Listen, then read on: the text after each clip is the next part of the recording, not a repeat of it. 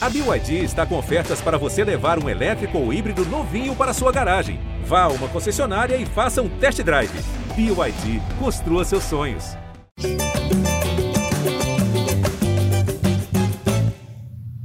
Alô, você ligado no GE Flamengo, podcast dedicado a todo torcedor rubro-negro, edição 235, chegando na área para tratar sobre uma vitória protocolar do Flamengo sobre o Sport Cristal, fechando a participação rubro-negra na fase de grupos da Copa Libertadores. Terceira vitória seguida, o time chegando a 5 jogos sem perder, mas a noite no Maracanã acabou com vaias. Eu sou o Jorge Natan.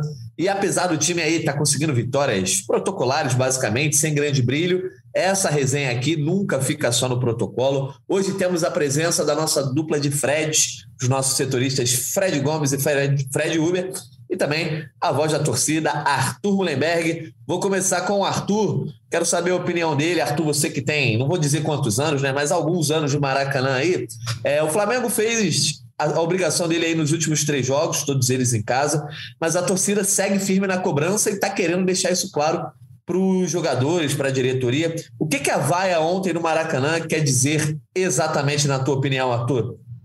Fala, meu amigo Natan, meus amigos Fred, galera que está ouvindo. Jorge, Natan, a vaia do Flamengo, da torcida do Flamengo ontem, foi a vaia de indignação do time mais uma vez, né? E também pela falha recorrente do Hugo. Acho que a torcida está revoltada com isso, viu um futebol muito pobre, apesar do time ter entrado sem obrigação nenhuma, o jogo já estava valendo nada, o Flamengo já estava classificado em primeiro, e se surpreendeu diante da fragilidade do time peruano, como a falta de competência do Flamengo para furar aquela retranca louca de 11 jogadores, e também por ter deixado tanto espaço para os caras. O time se apresentou mal mais uma vez, com várias atuações individuais lamentáveis, foram destacadas aí nas notas do GE, que eu não sei qual dos dois Fred que deu a nota, mas foram muito generosos, dando notas altas, como 4 para o Marinho, 4 para o Hugo. Esses caras iam receber notas mais baixas. A torcida está revoltada, porque não vê nenhuma evolução, né, cara? O time está ganhando... o time está ganhando, mas no sofrimento, cara. Está mantendo o Paulo Sousa ali nos respiradores artificiais. Ele continua sobrevivendo, mas eu não sei se vai continuar, não. Está muito feia a coisa. Pois é, a torcida vaiou. Tudo bem que teve a falha do Hugo no final, né? O Flamengo vencia por 2-0, e o clima até era de certa festa, né, no Maracanã. A torcida cantando as músicas, aquele repertório de sempre, né? E aí a falha do Hugo também escancara muita coisa, traz muita coisa à tona. Mas vamos com ele agora, Fred Gomes. Que saudade, hein, Fred Gomes? Primeiramente, uma saudade pessoal, porque não o vejo há algum tempo, né? Inclusive, você está me devendo uma visita aqui ao Chico Churrasco, ao Meia. Mas, enfim, saudade de resenhar com você aqui no ar também, no GE Flamengo. Você acha que o Flamengo perdeu uma chance ontem de golear, de deixar o clima mais leve, enfim, de trazer um pouco a torcida para o seu lado? Ah, Natanzinho, saudade também, irmão. Não, cara, eu vou pagar essa dívida aí. Agora eu estava 3 fins de semana seguidos trabalhando, porque eu fiz uma troca com o Caio, que o Caio estava sozinho com o Benjamin, o filho dele, fui dar essa moral para ele. E agora eu vou pegar um chinelo de 3 finais de semana. Então, num desses eu não for aí, porra, eu sou um amigo realmente vagabundo. Acho que o nosso possível chope é muito mais interessante que o jogo de ontem, pelo amor de Deus, cara. Ontem até fomos informados aí por um dos nossos editores, o Maurício, que o Rafael Bizarello, que foi nosso estagiário há pouco, moleque muito bom, está começando hoje no podcast. Ontem 2 estagiários estavam conversando conosco, a Natália Movila e o Bruno Murito, e aí eu estava dando umas dicas para eles de tempo real, de matéria, e aí, mas eu falo, calma aí que eu vou olhar essa jogada, e era toda hora a sensação era, vamos embora, deixa eu mostrar aqui para vocês como é que faz isso, como é que faz aquilo, porque o jogo... modorrento mesmo. Nem acho que o Flamengo criou pouco, não. Perdeu até bastante gol. Marinho, realmente foi o que o Arthur falou. Marinho, acho que é um jogador que a torcida do Flamengo sonhava lá atrás, quando ele arrebentou no Vitória, assim, que foi 2016, que ele fez aquele ano maravilhoso. Teve aquele jogo das estrelas no Maracanã, que a torcida o ovacionou. Mas esse Marinho que chegou agora...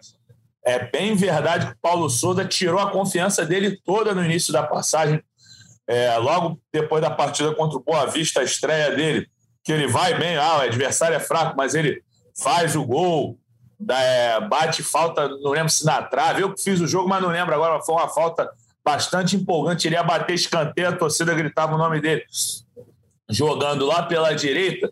Depois que o Paulo Sousa começou a botar ele pela esquerda, a final contra o Fluminense ele jogou de ala esquerdo, entendeu? Então ele foi tendo a confiança minada. E a partir disso que ele não conseguiu nenhuma performance interessante, ele foi caindo, e ontem para mim foi uma das piores. Teve grandes oportunidades, teve aquele chute que o goleiro pegou, mas tem uma que ele recebe na área que ele isola, errando muito drible, muita jogada simples, tomada de decisão errada. Ele, às vezes, ele não faz o simples, ele quer complicar e dificulta demais. A mesma coisa o Hugo, né? Não dá mais para falar. Eu já falei nos últimos podcasts, nas lives que eu participei, o Hugo não é um garoto. Ontem o Paulo Sousa falou de novo, é um jogador de 23 anos em processo de amadurecimento para poder ultrapassar esses problemas.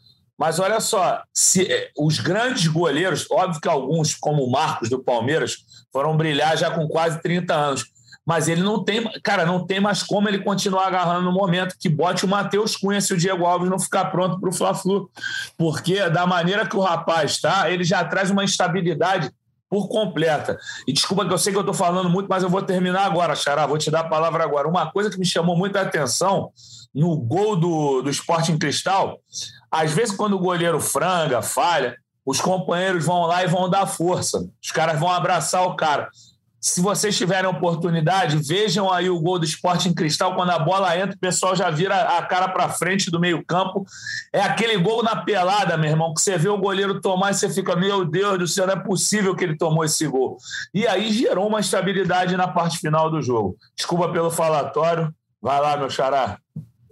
Tamo junto, trazendo aqui o Fred Huber também, né, nosso pé quente, né, desde que o Fred Huber tá comprovando a tese, desde que ele voltou de férias aí, o Flamengo pelo menos tem conseguido os resultados, né, o desempenho é outra questão, mas ô Fred, quero saber de você o que tá faltando pro time do Flamengo pelo menos ganhar o voto de confiança do torcedor. A gente não tá nem falando de empolgar, né, do rumo à toca, não estamos nem falando disso, mas um voto de confiança do cara sair para ir no estádio sabendo que pelo menos não vai se irritar, não vai vaiar, enfim, não vai querer protestar. Pois é, Nathan. Um abraço para você, para o Fred, para o Arthur. A gente achava que tinha começado a ver alguma evolução, né? De jogo a jogo. Eu acho que já esse jogo contra Sport Cristal foi um passo atrás nesse quesito, né, de evolução. Flamengo, falando um pouquinho do jogo, assim, eu acho que extremamente previsível, muitas bolas longas, com o Davi Luiz voltando. Aquele velho esquema de Davi Luiz tentando achar algum lateral para tentar alguma jogada diferente. Acabou saindo um gol desse jeito, mas o time ficou muito previsível, né? Acho que a ausência do Everton Ribeiro e do Arrascaeta fez o jogo ficar muito pelos lados. O Flamengo acabou não conseguindo produzir muita coisa. Gabigol muito longe do gol novamente. Acabou que ficou o tempo foi passando, né? A gente achou que ia ser até uma atuação mais tranquila para o Flamengo, um placar mais elástico e, bom, como vocês falaram, aí o Hugo é um capítulo à parte novamente, a situação bastante complicada para ele, para a sequência dele no Flamengo e da temporada.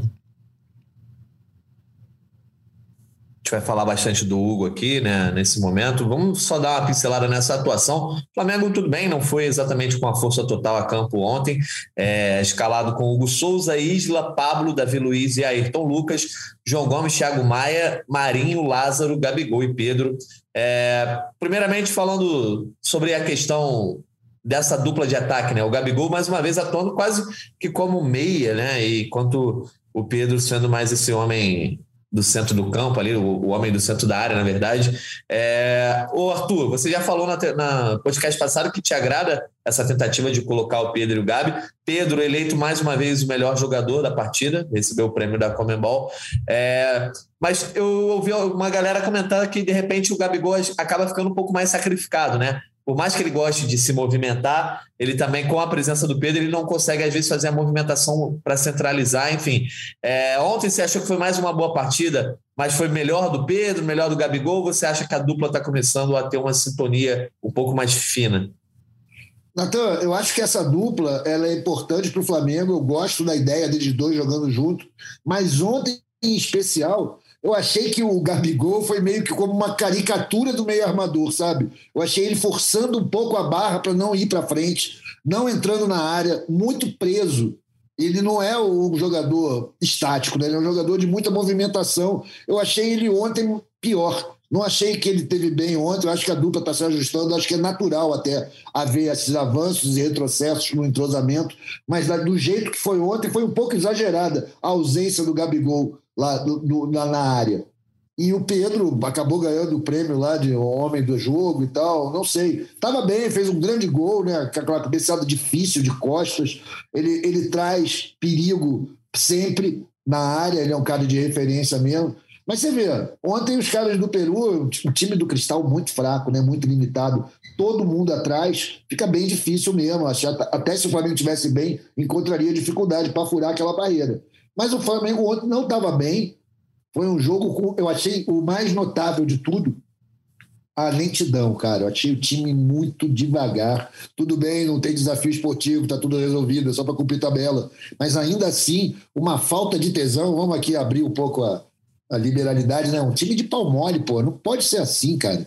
O Flamengo tem que ter um pouco mais de garra, e eu acho que isso tudo refletiu no resultado, sabe? O time muito devagar, todo mundo muito pouco empolgado, e como você bem apontou, cara, na hora que toma o gol, pô, dá pra ver que o nego tá já desesperado com o Hugo, isso é um perigo, meu irmão. Como disse o Rafael Paulo lá no Twitter, né? O Flamengo na Libertadores, no fase de grupos, tomou 6 gols, 2 frangos, 3 contas e 1 impedido. Então, tem problema aí. A gente precisa resolver esse negócio aí. Tem um lado bom disso, né? Porque às vezes a culpa não é do sistema defensivo por um todo, mas também tem um lado ruim, que até porque o azar está tentando acompanhar esse time. Mas eu acho que a atuação do Pedro foi boa, Fred Gomes. Eu acho que ele foi o único cara ali que conseguiu produzir um pouco mais no ataque. O Lázaro, talvez, começando de início, também tenha sido um dos melhores jogadores ali para tentar produzir. Gabigol achei mal, achei um pouco, realmente, não foi nem meia, nem foi atacante, eu acho que ele não conseguiu se achar exatamente ontem, e o Marinho, você mesmo já pontuou, mais uma atuação um tanto quanto apagada, mas você acha que também foi muito por conta, de repente, o time em si, a questão do treinamento, que a gente bate todas as teclas, ou foi mais a questão de uma motivação para a partida? O Flamengo já era líder garantido do grupo, o máximo que ele poderia fazer era garantir uma campanha melhor, né? No sentido de ter uma das melhores campanhas, enfim, disputar as partidas de volta em casa aí nas fases seguintes. Mas os jogadores, claramente, eu acho também que, como eu falei com o Fred, com você mesmo, Fred Gomes, eu acho que eles pensaram, ali era a oportunidade de pegar a torcida do lado e botar 3, 4 gols, o adversário muito fraco, e acabou saindo do Maracanã com o resultado de 2-1. Ainda teve uma certa pressão nos minutos finais ali, que o torcedor se irritou profundamente. Pois é, Natanzinho, assim, cara, o que você diz em relação aos jogadores aí de frente e tudo mais, eu acho que o Lázaro fez uma partida legal, sim, no aspecto de ser liso, de ser fluido na hora dele ir entrando e tudo mais, mas ele perdeu gols assim imperdoáveis. Mas assim, ainda assim, quer dizer, imperdoável é muito forte, porque o futebol dele é muito agradável. Vai se dar bem durante a temporada. Mas você é perfeito, o Caio botou isso na análise também. O Flamengo teve a chance de se juntar à torcida mais uma vez e não conseguiu. 3-0 na Católica, jogo ok, mas bom, um placar bom, um gol dos atacantes, quer dizer, do Pedro, especialmente, que precisava de uma sequência de gols, mas aí tem aquela coletiva da discórdia e cria-se um clima horrível para o jogo contra o Goiás. Flamengo faz um ótimo primeiro tempo, mas não consegue justificar, refletir isso em gols no segundo tempo. Torcida vaia. Algumas vaias eu achei meio que direcionadas, meio que exageradas. Eu no dia, eu não sei o que vocês falaram aqui, que realmente eu nem ouvi, porque como eu estava de folga, eu quis descansar. Mas assim, para mim, achei aquelas vaias de domingo uma sacanagem mesmo, desculpa o termo, mas é isso. Então, e aí ontem, uma oportunidade de ouro, um time horroroso, foi o que o Arthur falou. Pô, os peruanos muito fracos. Quem mais sofreu com o Peru nesse jogo foi o Pedro, que levou um chute nas partes baixas ali. Isso, rapaz! O Távara deu um bico nele, tomou um cartão amarelo e foi dividir o Pedro, coitado. Ficou pessoal na redação. Caraca, que entrada, foi na coxa, não sei quando a gente viu o ângulo frontal, a gente ficou com a pena do Pedro, foi o jogador que mais sofreu com o Peru ontem. Mas de resto, pô, o time fraquíssimo. Só quem sofreu com os peruanos foi o Isla, que o Isla fez aquele gol ali. A gente tem que contextualizar o gol, o lançamento errado do Davi Luiz. Não adianta a gente dizer que ele fez um lançamento de Gerson. Ele errou, o cara desviou e a bola... Hã? Não, eu só lembrei do Arthur. Não, a bola não, mas vocês estão autorizados a falar mal dele também, não é exclusividade minha, não. Caiu pro Isla. Não, porque assim, eu nunca achei o Davi Luiz um zagueiro ruim, não. Achava ele bom, só que no Flamengo não ele... longe de ser ruim, só que no Flamengo não deu certo até então. E aí não dá para dizer que ontem foi lançamento de Gerson. Não, ele lançou, a intenção dele era ótima, mas aí o rapaz lá do Sport Cristal, não sei quem, pode ter sido o Yotun, ex-Vasco, é o único que eu conheço deles, raspou e o Isla foi lá e fez o gol. E que mais, meu Deus? Fui fazer essa graça aí com o Peru, estou me perdendo em relação ao resto. Mas o gol do Pedro, sim, um gol bem feito, bola parada do Flamengo mais uma vez funcionando, mas, cara, um jogo muito ruim mesmo, assim, mas de dar sono mesmo. E alguém citou, não lembro quem agora, um de vocês no início do programa falou das bolas longas do Davi Luiz. O Flamengo voltou a usar desse expediente, isso dá uma atrasada no jogo. Você vê que o Rodrigo Caio dá de frente, ele quebra a linha, ele bota a verticalidade do Rodrigo Caio, ele bota lá no meia. Ele acelera a transição da defesa para o meio-campo, ele já bota lá na intermediária ofensiva, porque ele tem um passe muito preciso e, além de ser muito combativo. Então, eu concordo com o que o Fred falou no início. Arrascaeta e Ribeiro, que foram poupados, fizeram muita falta, e o Ilharão fez muita falta também. E outra coisa, já ia esquecendo de falar que você não perguntou, que vacilo do Paulo Sousa colocar um volante como o João Gomes, volante pegador, pendurado na última jogada, ou no último jogo de fase de grupos, porra. O Flamengo vai jogar fora de casa na primeira partida. Você não pode abrir mão de um volante pegador para estreia no mata-mata. Ah, o Thiago Maia também tá, mas o Thiago Maia, com todo respeito a ele, que é um jogador que eu acho muito interessante, fez aquele lançamento excelente pro Lázaro ontem. Porra, o Thiago Maia é o terceiro na hierarquia dos volantes. E o Andrés, com o pé fora do Flamengo, poderia ter iniciado essa partida. Sinceramente, eu não entendi João Gomes entrar e não deu. Outro amigo meu cantou esse sapo, ele falou, olha aí que ele vacilou, botou os caras pendurados. Porra, quando aconteceu o cartão, eu falei, que boca, hein, meu irmão? Não deu outro. Mas peraí, Fred, deixa eu contextualizar aqui o negócio, brother. Fala. Você imagina, a gente está com o Maia e o João Gomes pendurados. Uhum. Temos uma última partida que não vale nada. Se você coloca o João Gomes no banco e deixa ele para tomar o cartão na primeira partida das oitavas de final... Mas aí zera. E a vaga. Zera. Na segunda fase, zera.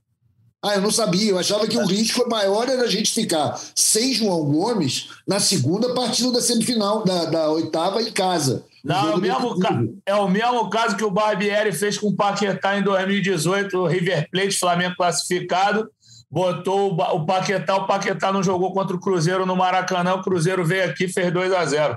Se não tivesse posto o Paquetá, entrava zerado nas oitavas. Pô, então o Paulo Sousa é burro, né, meu irmão? Brincadeira aí. Eu tava achando que não zerava, então eu achei que ele tava sendo inteligente. Queima logo o cartão, pelo menos tu joga a segunda. É, brincadeira isso, cara. O Fred Huber. Gerenciamento, né, irmão? Isso não é só o treinador, né? Isso aí tem todo um... Pois é. Pra pensar isso, porra, não. Como é que faz uma burrice dessa? É um pouco simbólico isso, né? Tinha o risco de, como botou o Andreas depois, perdeu o Gomes e o Andreas. Pois é. O Andreas foi quase. Tem um negócio legal, né? Ele jogou bem esse espírito do time. Jogou bem. Teve, né? Isso talvez cative ainda mais lá o cara lá que tá no Manchester e chama ele de volta, pô. Isso vai ser bom pra gente. Ai, coitado do Andrés aí. A galera sempre falando do Andrés. Eu acho que também entrou bem. Mas independente das atuações individuais aí, Fred, eu acho que a gente também não tem que ficar aqui se alongando tanto nesse jogo. Tem que falar muito também sobre o momento do Flamengo, porque tem clássico fim de semana. Sexta-feira tem sorteio da Libertadores. A temporada dando uma afinada, mas falando sobre o Paulo Sousa, né? Porque bem ou mal, sempre que o Flamengo joga mal, as críticas vão para cima do Paulo Sousa. Eu acho que também a falta de vontade, às vezes, não vou usar essa expressão falta de vontade, mas sei lá, falta de motivação que esse jogo tinha, também impede que o Paulo Sousa ganhe um pouco... não é exatamente de confiança, mas uma dose a mais de paciência da torcida. O que ele está precisando é conseguir que a torcida pare de perturbar e de tudo que ele faz acaba sendo errado. Mas a gente, como analista, a gente não é torcedor aqui, o que o Paulo Sousa errou ontem que pode ser considerado que foram falhas dele, além dessa questão do João Gomes, da escalação dele aí, enfim, a questão de estar pendurado. Eu acho que a insistência dele, por exemplo, de colocar o Isla na lateral direita, beleza, né? A gente tem o Rodinei, a questão do Mateuzinho, vamos poupar. Mas, cara, eu acho que era um jogo no Maracanã para colocar o Isla, eu não sei se era a melhor escolha também, não sei se seria. E, principalmente, falando agora, começando a falar do nosso goleiro, o Hugo Souza, mais uma vez, tudo bem, o Santos está lesionado, o Diego Alves está todo esse imbróglio. Mas, cara, eu acho que está na hora de começar a preservar não só o Flamengo, mas a carreira do Hugo, né? Eu acho que o Hugo tá entrando num momento que daqui a pouco ele vai ficar tão queimado, cara, que vai ter que fazer que nem Muralha, assim, jogar no futebol japonês uma época para conseguir se retomar a carreira, porque tá difícil. Não, realmente. Cara, eu acho a situação do Hugo assim, muito complicada, assim, até pro Paulo, para tomar uma decisão. Você imagina, se colocar no lugar dele, você tem um goleiro jovem, no caso do Hugo, que tá falhando muito e não tá merecendo essa sequência que o Paulo tem dado a ele, mas ele não tem o Santos, o goleiro principal, que está machucado, ele não tem o Diego Alves, que também está machucado, mas também o Diego, desde o início, acho que na cabeça da comissão técnica, o Diego Alves não é uma opção, e o que ele faz? Por exemplo, tem um Fla-Flu agora, que talvez é o jogo mais importante dessa sequência de 5 jogos no Maracanã. O que ele faz? Depois de mais uma falha do Hugo, ele tira o Hugo, ele coloca a culpa no Hugo, enfim, ele coloca o Matheus, que é mais jovem ainda, que tem 2 jogos no profissional, que é um pouquíssimo tempo, né, de observação também. Eu não queria estar na pele do Paulo Sousa para fazer esse tipo de decisão. Sinceramente, é muito difícil. Você tira o Hugo, coloca o Matheus, você mantém o Hugo, dá mais uma confiança para ele. Eu não sei, eu acho que apesar de achar que o Hugo precisa de novos ares, para esse jogo especificamente, até a volta, ele ter outros jogadores à disposição, no caso do Santos aí, eu acho que eu iria de Hugo ainda. É complicado, realmente não é fácil, até porque a torcida cobra, tem que tirar o Hugo, mas nesse momento o Flamengo não tem opções, exceto o Matheus, um garoto também que vem da base. Arthur Muhlenberg, qual é a tua opinião sobre o Hugo? Cara, sinceramente, eu acho que está chegando um ponto que... Acho que o Hugo tinha que conversar com o Paulo Sousa assim, beleza, você tem que confiar no seu próprio trabalho, o que você pode fazer, mas o goleiro, cara, é uma posição muito exposta. Não é que nem qualquer jogador, me bota aí que eu vou tentar jogar 15 minutos, fazer alguma coisa. O goleiro ou joga de titular ou não joga, muito difícil, né, ter substituição ali do goleiro. E o cara não tem direito a falhar. Ontem, uma das poucas bolas que o Sport Cristal chutou, o Hugo, mais uma vez, está voltando a ser tema aqui no nosso podcast, na resenha da torcida do Flamengo, porque eu acho que, de repente, era a hora dele chegar Paulo Sousa e falar, cara, não está dando certo, alguma coisa não está acontecendo. Me deixa um pouco de lado, me deixa trabalhar quieto. Não sei se eu estou sendo utópico também, se eu estou sendo muito inocente, mas eu acho que está chegando a hora dele mesmo se preservar. Porque se ele continua falhando jogo sim, jogo não, não tem futuro para ele, né? Não só no Flamengo, mas em nenhum outro grande clube, de repente, né? Olha, Natan, eu assim, daqui do conforto do meu ar-condicionado, é muito fácil eu falar, né? Pô, tá na hora do Hugo falar, me deixa, tô de bobeira, me dá o tempo. Mas, cara, sabe lá como é que isso funciona na cabeça do jogador que está num momento que tem que se impor, conquistar a confiança não só da torcida, mas também do grupo. Ficou evidente que o grupo não tem confiança nele, cara. Então, isso aí é muito grilante. Eu acho, daqui do alto... Eu sou leigo, né? Tem que preservar o cara. Até do ponto de vista do patrimônio do Flamengo, pô. Não pode queimar o cara tá cada dia valendo menos com esses jogos. Um jogo fácil como o de ontem, que poderia ser na teoria. Pô, vai ser bom, cara. Você vai, os caras não vão nem chutar. Os caras chutaram e tu tomou o gol. Então, cara, preserva. Eu preservaria, não colocaria ele contra o Fla-Flu. Ia de Matheus Cunha mesmo, porque também, ao mesmo tempo, é um jogador jovem, mas tem que enfrentar as pedreiras. Chegou a hora do desafio, vamos nessa. É o Fla-Flu. E, cara, acho até que com um goleiro menos experiente, a defesa vai ficar mais consciente, vai ter mais cuidado, vai tentar evitar os perigos. Enfim, tô aqui sonhando, né, cara? A gente tá com um problema sério na posição. O Paulo Sousa tem que resolver essa bomba. Não sei qual é a melhor maneira, mas tá óbvio que o maior prejudicado até o momento tem sido o Hugo, né? Ele não tá conseguindo a tranquilidade, a gente sabe que ele não é tão ruim assim, é óbvio. Mas tá dando muito azar o cara, meu irmão. Muito azar. E frangando, né? Se não fosse tomar gol é uma coisa, agora frangar fica muito difícil, a torcida pega no pé mesmo, com razão, e eu acho que eles não estão tratando bem esse caso do gol do Flamengo, não. Tanto Paulo Sousa, comissão técnica, precisa pensar melhor nisso daí, para preservar o atleta, o patrimônio do clube e o próprio time, né, cara? Porque a gente está com uma insegurança muito grande ali, está parecendo demais aqueles momentos do Muralha. Chuta, a bola entra. Isso é muito perigoso, muito perigoso. O Fred Gomes, eu acho assim, eu até abri esse debate sobre o Hugo falando sobre escolhas erradas, erros do Paulo Sousa, que nesse jogo eu acho que nem tá. O Flamengo até venceu, né? Vamos deixar isso claro também, que a gente está fazendo podcast aqui analítico, mas a gente não pode deixar de lembrar que o Flamengo venceu. Mas essa questão de escolhas erradas do Paulo Sousa, eu nem sei também se o Hugo pode ser considerado uma escolha nesse momento, né? Porque... beleza, tem o Matheus Sousa, mas também seria uma escolha que pode ser contestada. Vai que dá errado, bota o moleque aí no Fla-Flu, e o moleque também joga mal pra caramba, e vão falar, não, deveria ter deixado o Hugo mesmo, que já estava... Eu acho que o Flamengo até, pelo menos a comissão técnica do Paulo Sousa, vinha tentando blindá-lo naquela questão que a gente levantou aqui desde antes de ser confirmado, né? Que ele provavelmente colocaria ali o Hugo no Brasileirão, que uma falha ou outra é mais amenizada, e nas Copas, que é o jogo que pega mesmo, que uma falha pode acabar com um sonho de um título, ele colocava o Santos. E aí ele é atrapalhado pela questão física do Santos. Inclusive, se você quiser dizer exatamente se já tem alguma previsão de volta, como é que está caminhando a recuperação, se o Flamengo fala alguma coisa. Mas também nem dá para chamar muito de escolha o Hugo Sousa nesse momento. Ou você acha que já chegou no ponto que sim, o Hugo é uma escolha porque ele poderia botar o Matheus para defender quando o Flamengo está necessitando? Atanzinho, o que acontece é o seguinte, o exemplo que eu vou dar que o Matheus Cunha pode jogar nessa partida é o próprio Hugo. A estreia do Hugo foi debaixo de uma fogueira assim, impressionante. O Flamengo entrou com um time desfigurado, garotada, e o Hugo tinha exatamente 21 anos. Matheus Cunha fez aniversário ontem. Matheus Cunha completou 21 anos ontem. Parabéns! Parabéns, Matheus Cunha. E outra coisa, assim, obviamente que eu vou citar um fenômeno, mas não sei se o Matheus Cunha terá cancha para isso. O Hugo pintava como um possível fenômeno, até agora não conseguiu se confirmar. Júlio César, primeiro ano de Júlio César no Flamengo, arrebentando, é o ano de 2000.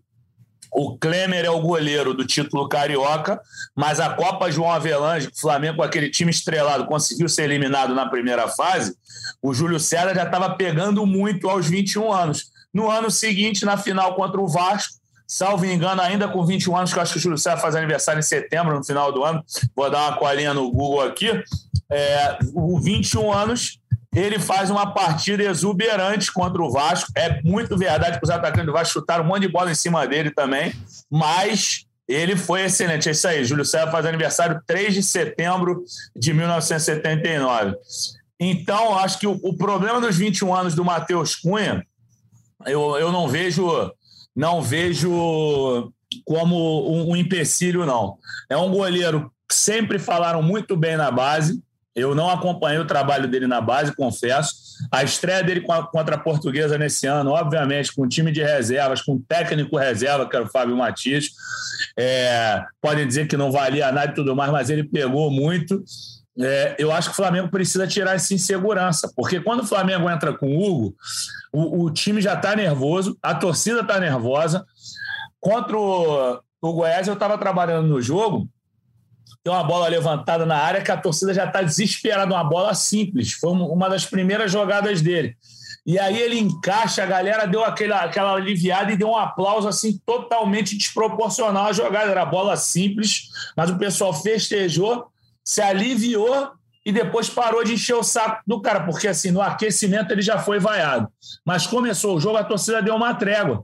E aí esperou a primeira defesa para oficializar a trégua. Ontem eu não fui ao Maracanã, mas, pelo que eu escutei pela televisão, houve uma trégua do início ao fim. Só que ele toma aquele frango ali, assim, não tem muito erro. Você vê que ele vai com a mão para encaixar, ele está ali na jogada e ele toma por debaixo. Não dá para continuar com o Hugo no momento. E assim... amigos do Hugo que estiverem ouvindo, família do Hugo, quem trabalha diretamente com o Hugo, ninguém está fazendo uma perseguição ao Hugo aqui. Não, o Hugo não presta, não, mas o Hugo precisa... Foi o que todo mundo falou, o Hugo precisa ser preservado. É um cara que pintava como uma joia, que ia trazer um retorno esportivo e financeiro para o Flamengo, e se continuar assim, eu acho que ele até vai dar certo em outro clube. Mas no Flamengo ele não tem clima no momento, não tem clima mesmo, assim, é muito complicado para ele. Em relação ao Santos que você perguntou, Natanzinho, só recapitular aqui o dia da lesão dele, que o Flamengo anunciou, na verdade, a lesão, o Flamengo anunciou no dia 7 de maio, então está muito recente. A previsão que eu recebi em apuração não foi nada oficial, porque o Flamengo não costuma trabalhar com previsão em alguns fatos, ele trabalhou esse ano, deu agora uma para o Fabrício Bruno, de 2 meses, mas o que eu escutei era que o Santos era de 6 a 8 semanas. Então não passaram, eu acho que passaram 3 apenas ainda. Então acho que a torcida do Flamengo ainda vai ter que aguardar um pouco. Falou alguma coisa, Xará? 18 dias. 18 dias passaram aí, complicado, é bom que a gente tem um homem bom de matemática aqui, 18 dias, então não dão nem 3 semanas. E aí, cara, é isso. Eu acho que ainda demora um pouquinho o retorno do Santos, mas eu acho que tem que ser o Matheus Cunha mesmo para dar uma tranquilidade. Essa questão do prazo da volta do Santos, né, acaba deixando a questão mais urgente. Não é só o Fla-Flu, né? Se o Santos vai demorar esse tempo todo e o Diego Alves não é uma opção, né? Você tem que contar a hipótese do Hugo voltar a falhar e de que vai vir oitavas de final aí, enfim, não só de Libertadores, mas Copa do Brasil. Isso traz um senso de urgência para essa definição, né? Pois é. Então, assim, é complicado. Eu acho que, assim, é uma forma de você trazer a torcida para si num jogo importante. Bota o Hugo nesse jogo, já vai ter pressão pra caramba. Bota o Matheus Cunha, o pessoal vai apoiar. Se o moleque tomar um frango, é capaz de nego nem vaiar, porque ele chegou agora, entendeu? Então o pessoal talvez dê uma força. A torcida está impaciente com o Hugo. Eu acho que é uma forma de trazer a torcida para si. Assim, é muito complicado, porque ele bancou o Hugo depois de cada falha. Agora deixou... Já falei demais, vamos embora. Ô, Natan, vamos embora. A situação do Paulo, para mim, é muito complicada em relação ao goleiro, como eu falei.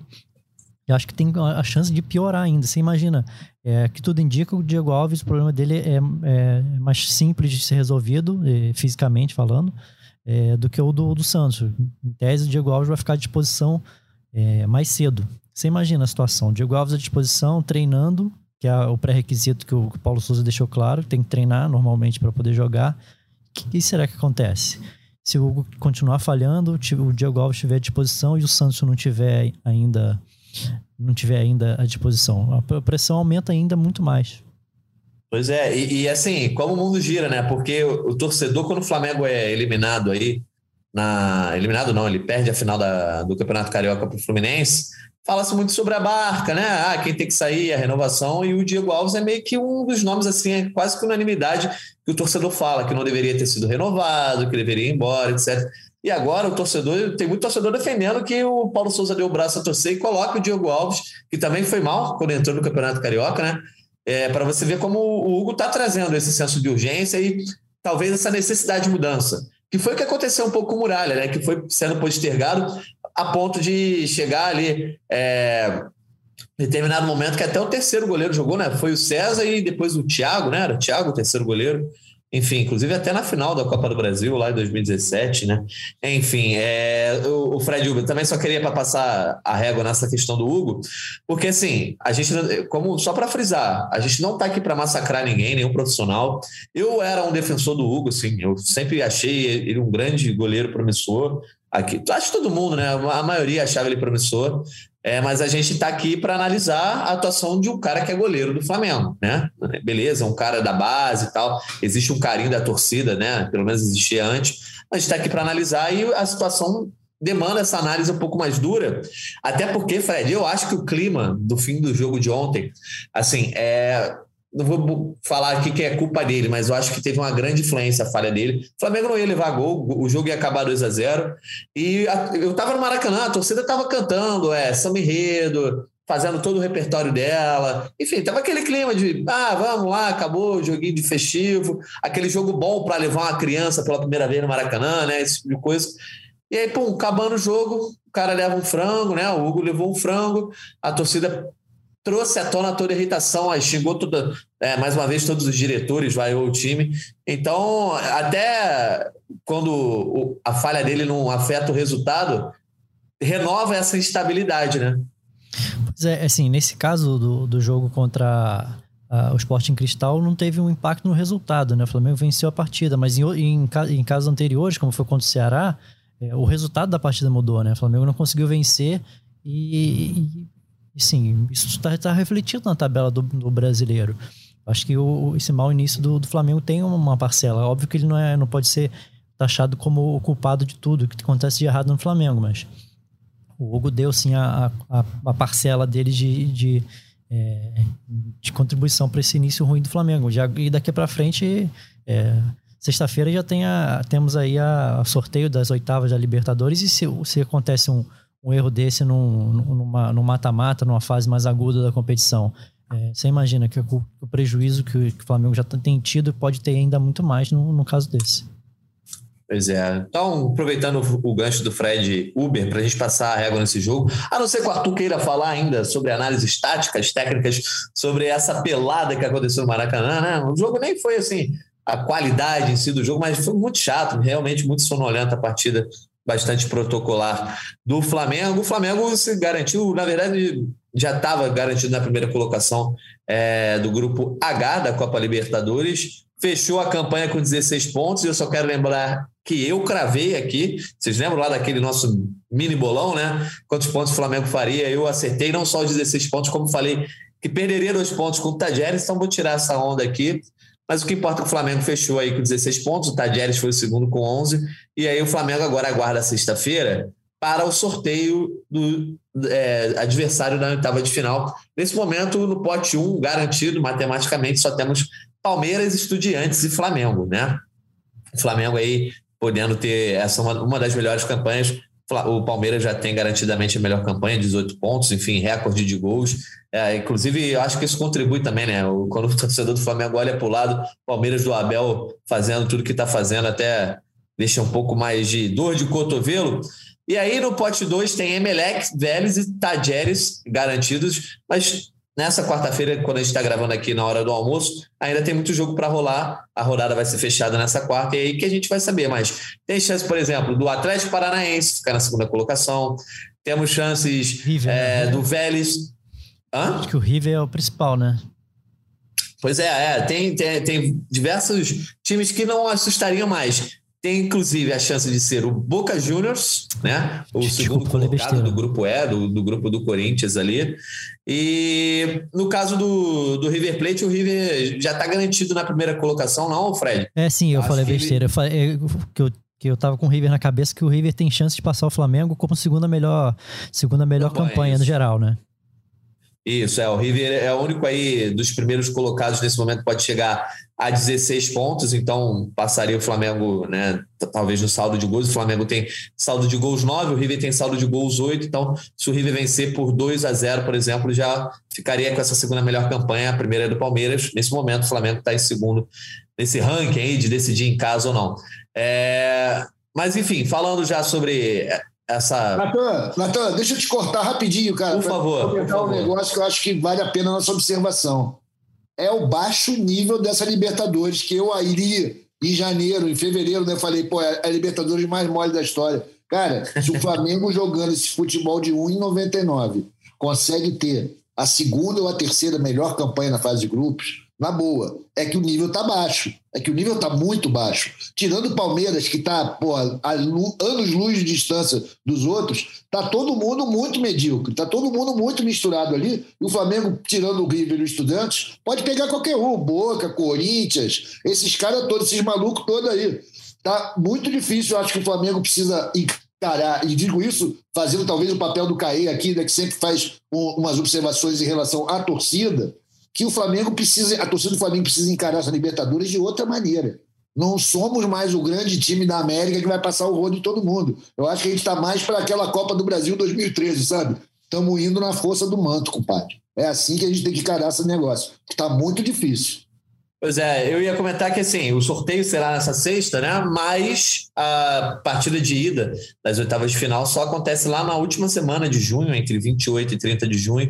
Então o Flamengo tem um mês, né? O Flamengo, não só o Flamengo, como todos os times, tem um mês de preparação aí para a fase mais aguda, o mata-mata começando. A gente vai dar mais detalhes na próxima sexta-feira, a gente vai gravar uma edição especial do GE Flamengo, já deixa na agenda aí, vamos gravar depois do sorteio, já sabendo quem será o adversário rubro-negro nas oitavas de final. E vamos falar só para não deixar de comentar, um mês até as oitavas de final, Arthur. Você acha que existe um horizonte de crescimento para esse Flamengo? Ou para você vai ser mais a base do que você falou? Camisa, se um ou outro começar a jogar, o Arrascaeta acaba com um jogo, o Bruno Henrique acaba com outro. Ou você acha, inclusive, pode até mudar o treinador, inclusive a gente vai falar sobre isso. Aí eu acho que quando a gente falar um pouco do Fla-Flu, retomar o que o Fred Gomes falou algumas edições atrás. Mas e aí, um mês para as oitavas de final... O que o Flamengo pode crescer ou não crescer? Cara, eu acho que a gente tem realmente esse mês para todo mundo, dá para melhorar tudo, dá para virar totalmente o fio e dá para degringolar para sempre também. Essa questão da melhor campanha, né? Eu me lembro sempre daquele Flamengo horroroso do Ney Franco, que ficou também com uma ótima campanha na primeira fase da Libertadores de 2007 e depois a gente foi esculachado pelo Defensor, camarada, do Uruguai, né? A gente sabe que isso aí não quer dizer nada, e não quero aqui rogar nenhuma praga ao Palmeiras com essa maravilhosa campanha, mas cara, a melhor campanha roda na primeira oitava final, dança e abraço, já foi tudo embora. Então, tudo pode acontecer, o Paulo Sousa pode rodar mesmo, né? Esse Fla-Flu de domingo é decisivo, ele vai ainda pegar 3 jogos aí sem Arrascaeta no Brasileiro. Tudo é muito complicado, a situação é toda muito tensa no Flamengo, todo mundo quer resultado, não está aparecendo. Eu tenho um pouco de dúvida se a gente vai ganhar isso na classe. Eu acho que a gente pode ganhar essa Libertadores sim, mas na raça, na camisa. Eu estou bem convencido disso. Não somos mais uma força dominante no continente. A gente precisa se conformar com isso e torcer da forma adequada, né? Torcendo para qualquer resultado e festejar muitos 1-0, como esse 2-1 sem vergonha de ontem. É o que a gente tem, cara. É o que a gente tem. O Flamengo está assim. Pode ser que a gente, com tantos valores, com tanto craques, tanto potencial para brilhar, pode cair um raio amanhã lá na Gávea e mudar tudo, a gente já começa a voar, mas é improvável, né? Eu acho que vai ser mais numa base da raça e da torcida, que é esse sim, nosso grande valor é jogar em casa no Maracanã com aquela torcida ensandecida, isso é o nosso melhor jogador na Libertadores até agora. Fred Gomes, o que aconteceu, né, nesse período, quando a gente gravou o podcast depois do sorteio da fase de grupos, todos os nossos especialistas aqui, vocês setoristas, falaram o seguinte: o Flamengo tem que massacrar nessa fase de grupos, fazer 18 pontos, não pode perder ponto, no máximo fazer 16, enfim, já falei até a questão do bolão. O Flamengo fez 16 pontos, né? E os 2 pontos desperdiçados foram o empate com o Tadjeres, que é um time que tem uma atmosfera tanto quanto hostil lá na Argentina, né, para times que vêm de fora, mas o Flamengo chegou lá no começo da temporada como um dos favoritos ao título da Libertadores, vice-campeão, agora vai para as oitavas de final sob essa desconfiança a ponto, né, do Arthur Muhlenberg, eu acho que de diversos torcedores, dizerem que se for na técnica e na tática é difícil acreditar, vai ser mais na raça, enfim, na camisa. que está acontecendo se o Flamengo conseguiu os resultados na Libertadores, mas não conseguiu despertar confiança? Ah, Nathan, eu acho que isso aí tem a ver com a primeira fase muito ruim do Flamengo. O Flamengo não fez nenhum jogo muito bom, essa é a verdade, nem contra nos 3-0 contra a Católica. Os pontos foram melhores do que o que mostrou, né? Sem dúvida, só que diferentemente do Arthur, assim, eu ainda tenho uma expectativa de ver o time jogar a bola pelo seguinte, porque o Flamengo vai ter Arrascaeta e Everton Ribeiro nos grandes jogos, vai ter Rodrigo Caio na zaga, vai ter o Ilharão. Então o Flamengo perdeu 4 lideranças técnicas nessa partida, entendeu? Então, óbvio que o Flamengo pode conviver com lesões, pode acontecer do Gabigol se machucar, o cara que não se machuca nunca, pode acontecer de qualquer jogador se machucar. Só que o Flamengo tendo o Ilharão, que sai bem para o jogo e é bom no jogo aéreo, tendo a Arrascaeta e Everton Ribeiro, que são 2 craques. Tudo bem que o Ribeiro, de vez em quando, oscila, mas desde que voltou a jogar do lado dele, tem jogado bem. Fez uma partida muito ruim, foi contra o Ceará que ele não jogou bem.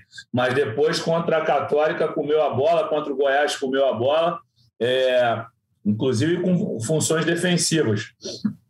Já falei deles aí. Pô, não teve Bruno Henrique ontem, entendeu? Então, Bruno Henrique oscila na temporada, mas quando jogou bem, também jogou muito bem. Contra o Goiás não jogou nada, porque ele e a Arrascaeta estavam nitidamente cansados. Mas eu acho que esses caras inteiros, eles podem sim fazer do Flamengo protagonista novamente. Eu acho que é mais questão de opção, parar de fazer escolhas erradas, colocar determinados jogadores só em partidas muito baba da baba, entendeu? Porque, assim, é preciso agora ser cirúrgico, é um momento que não se pode falhar. E acho que com o time, você iniciando o jogo com Diego Alves ou Matheus Cunha ou Santos quando tiver recuperado, Mateuzinho, a zaga Rodrigo Caio e Pablo, Ayrton Lucas, você podendo ter só o Ilharão, acho uma boa opção sim, mas se não for só o Ilharão e João Gomes, Arrascaeta, Ribeiro, Bruno Henrique e Gabigol, o Flamengo vai muito forte. Eu gostaria de continuar vendo Pedro e Gabigol. Assim, acho que seria interessante para essa dupla se desenvolver demais.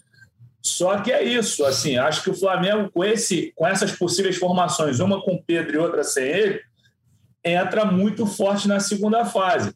Agora, quando tira algumas peças, e não dizendo que o Lázaro não pode ser utilizado, só que o Lázaro, para mim, ainda é jogador de segundo tempo. Thiago Maia, para mim, é jogador de segundo tempo. Só que tem certos jogadores que o Flamengo, o Paulo tem que dar uma segurada. Um deles é o Hugo, que vive péssimo momento. Acho que o Marinho tem que entrar em jogo de menor importância, perdão.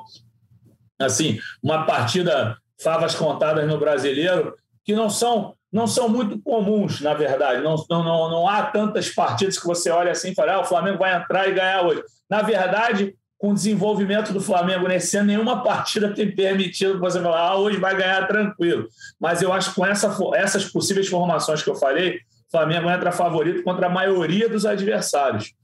Talvez tenha problemas com Palmeiras, problemas com Corinthians e tal, tudo mais, Atlético Mineiro, que não está mais a mesma coisa, mas eu acho que esse time na ponta dos cascos volta a ser protagonista sim, só é preciso escalá-los. O Xará, curiosamente, a melhor partida do Flamengo com o Paulo Sousa, segundo o próprio Paulo Sousa, foi contra o Palmeiras, né? Aquele 0-0, apesar de não ter vencido, para ele foi a melhor partida do Flamengo, contra talvez o maior rival. Perfeito, eu estou com ele e contigo, eu acho que foi isso mesmo. Cadê o Nathan? Perdão que eu estava mudo aqui, eu estava falando aqui, estava mudo. Vamos caminhar então aqui para a nossa reta final, né? O Flamengo agora tem esse clássico no domingo, amigo, e vai entrar numa sequência no Brasileirão. Pega o Fluminense, depois vai ter um descansozinho aí, até enfrentar o Fortaleza, mais um jogo em casa.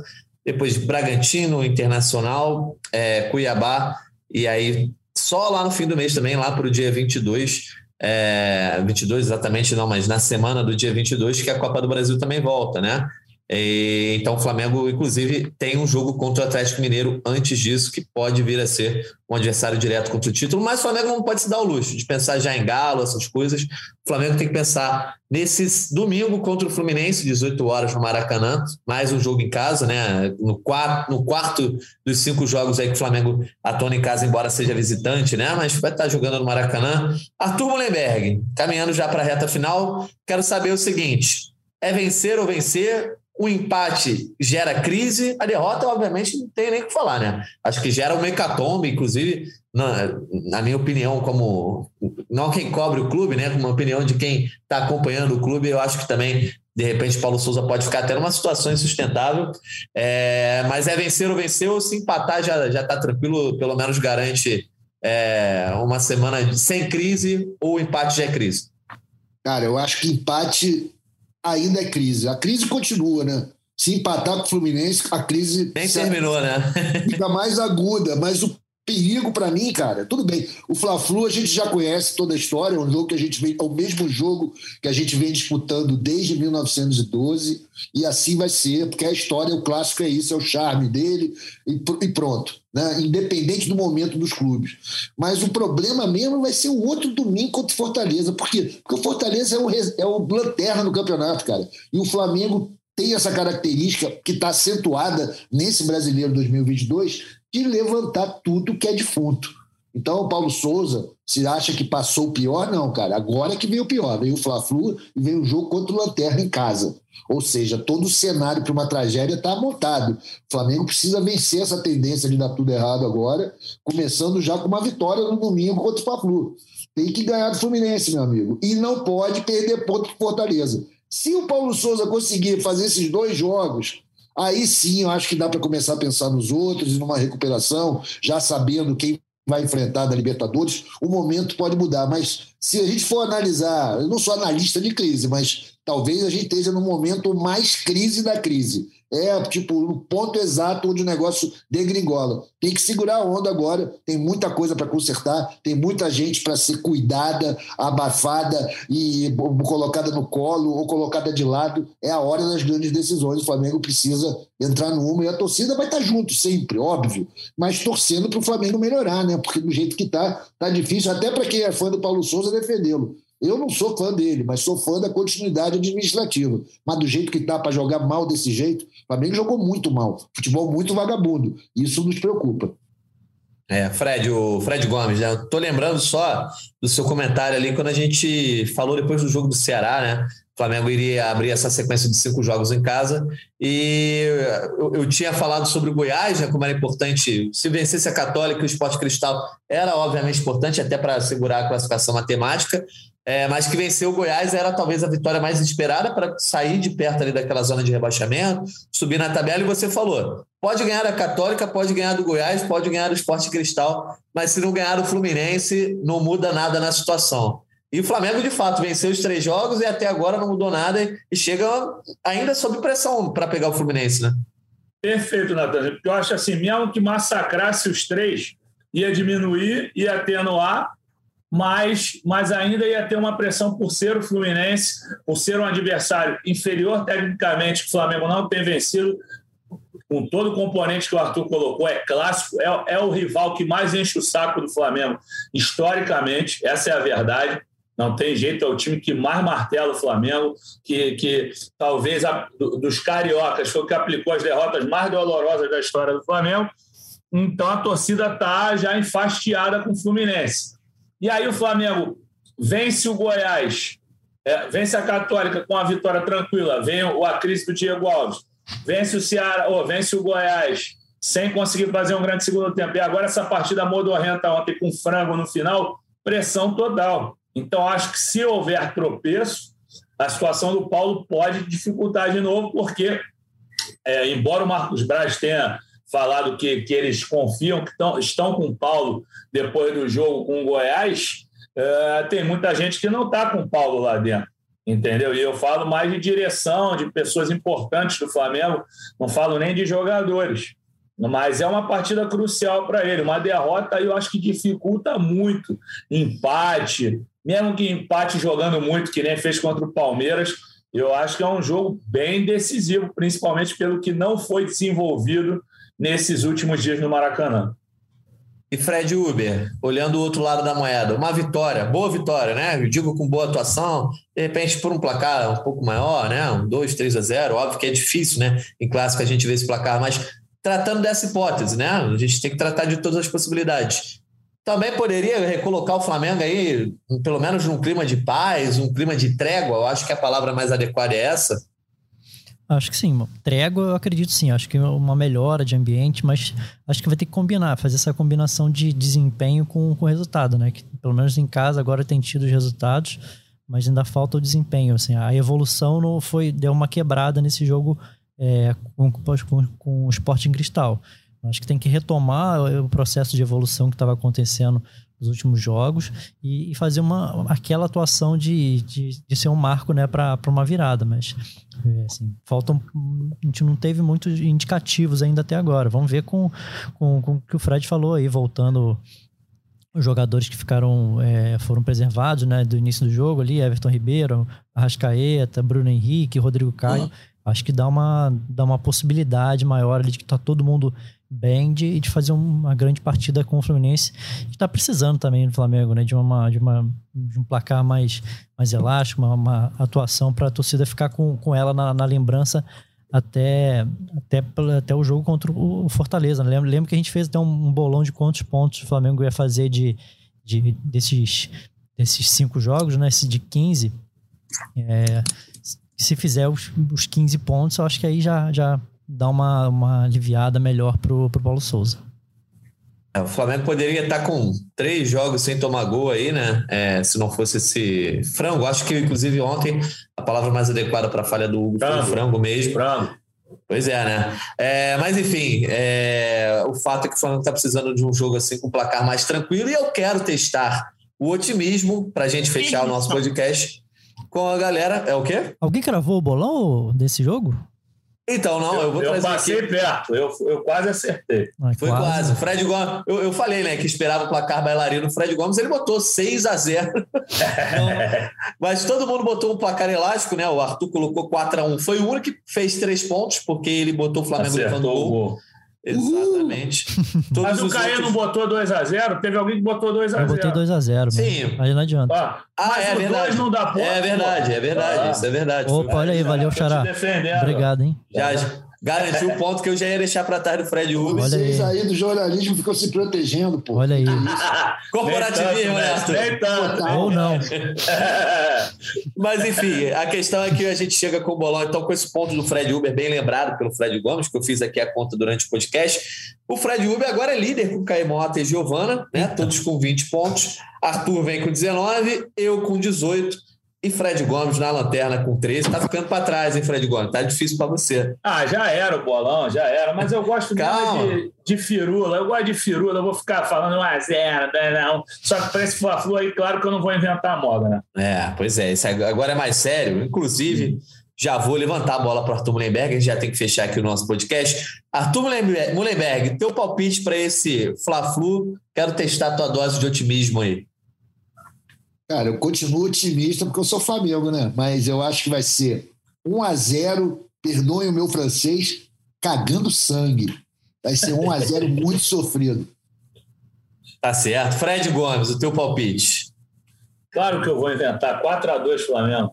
É ruim que não vai tomar gol do Fluminense, vai tomar logo 2-0, mas aí vai ser a virada da retomada aí para ganhar arquibancada.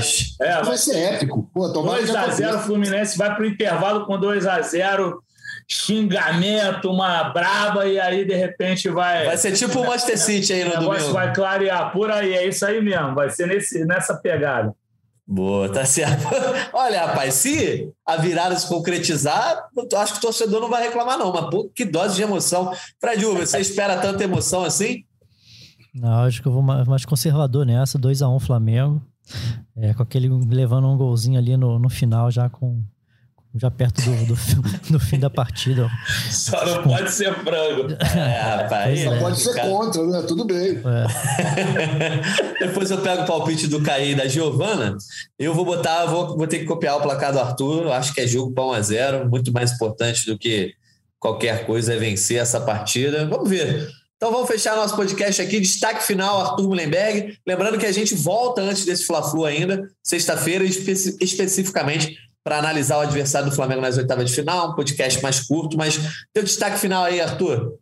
Cara, meu destaque final é para a torcida do Flamengo segurar a onda, saber que a gente já passou por isso antes e que nós somos capazes de vencer grandes competições com times mais ou menos. Isso pode acontecer novamente. Eu continuo torcendo loucamente para o Flamengo, que tudo dê certo, cara. Só não estou mais achando que nós somos a força dominante do continente. Isso está, pessoalmente falando, está me dando tranquilidade. Eu já encaro os jogos com outra visão. Fico feliz com vitórias sem vergonhas como a de ontem e vou ficar muito feliz com a vitória sem vergonha sobre o Fluminense. Boa, então vamos ver aí se o otimismo do Arthur seguirá crescendo. Fred Gomes, seu destaque final antes aí da nossa volta na sexta-feira. Raptanzinho, meu destaque não vai ter a ver com profissional, não. Vou falar uma aqui para adoçar a boca do Arthur e dos rubro-negros, que dão valor à pluralidade da torcida do Flamengo, a abrangência e território nacional que ela tem. Hoje eu deixei uma matéria que vai entrar às 3 da tarde, não sei se o nosso podcast vai estar publicado, com 2 garotos que o Flamengo contratou, 2 paranaenses. Um tem 15 anos, faz aniversário junto comigo, dia 20 de março, é o João Paulo Idaca, está chegando aí, foi o artilheiro do Sub-15 lá do... É o artilheiro do Campeonato Paulista Sub-15, ele jogava pelo Grêmio Prudente, tem a feição, o sobrenome é feição de japonês, 11 gols em 6 jogos é muita coisa, mas a outra que é mais legal a história, com todo respeito ao Japinha aí, o legal é o Felipe Tereza, ele jogou ano passado pelo Independente de Limeira, em São Paulo, ele também foi artilheiro do Campeonato Paulista Sub-15, e o legal é que o moleque é de uma cidade, meu Deus, tem que colar de novo o nome da cidade aqui, que ferrou, é difícil de falar, Guaraqueçaba, litoral do Paraná, ela fica... bastante longe da capital, Curitiba, e o moleque é rubro-negro, vocês vão ver uma foto lá, ele com um skatezinho com o Hulk, sei que a torcida do Flamengo hoje não quer saber muito de Hulk, mas um skate com o Hulk ali da Marvel, e ele com a camisa do Flamengo de 2010, o Flamengo usou em 2010 e 2011, garoto é rubro-negro doente, e ele, quando garoto, lá nessa cidade dele, aí, que eu vou de novo olhar o nome aqui, que fica a 173 quilômetros de Curitiba, Guaraqueçaba, ele catava caranguejo para se divertir, mas de vez em quando ele ganhava uma graninha também, mas ele ia com o tio catar caranguejo e agora está chegando no Clube do Coração, então acho que é uma história bacana aí para quem quiser dar uma lida lá, dar uma olhada que é mais um rubro-negro chegando no Clube do Coração. Esse é meu destaque final. Aquele abraço, 2 centroavantes na área que nem Pedro e Gabigol, não sei se eles vão jogar a mesma bola, mas vai que um dia eles formam, vai que eles conseguem formar uma dupla, né? Porque um tem 15 e o outro tem 16. Valeu, galera! Valeu, Fred, então vamos ficar ligados aí no ge.globo, eu vou conferir essa matéria do grande jornalista Fred Gomes, grande jornalista, assim como o Fred Huber também. Fred Huber, teu destaque final. Valeu para o pessoal aí, um abraço para todo mundo e vamos ver esse Fla-Flu que vai acontecer. Tô bem curioso de como o Paulo Sousa vai escalar esse ataque do Flamengo agora, tendo todo mundo à disposição aí, Bruno Henrique, Pedro e Gabigol, só que tem que arrumar um espacinho para Arrascaeta sempre, né? Tô achando que o Pedro tem risco de voltar pro banco e só ganhar espaço depois desse Fla-Flu aí, que o Arrascaeta vai desfalcar o Flamengo em 3 jogos. Aí voltaria o Pedro. Tô achando que vai ser nessa linha. Vamos ver o que o Paulo vai aprontar.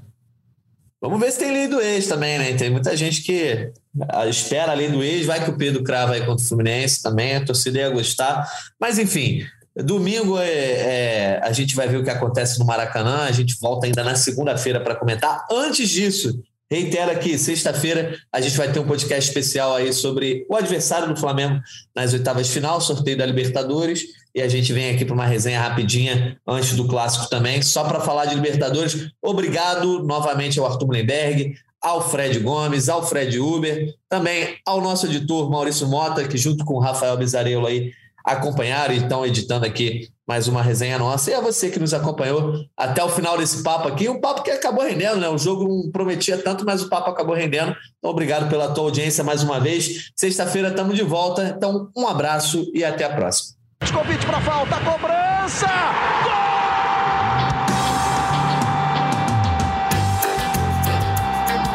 GE Flamengo.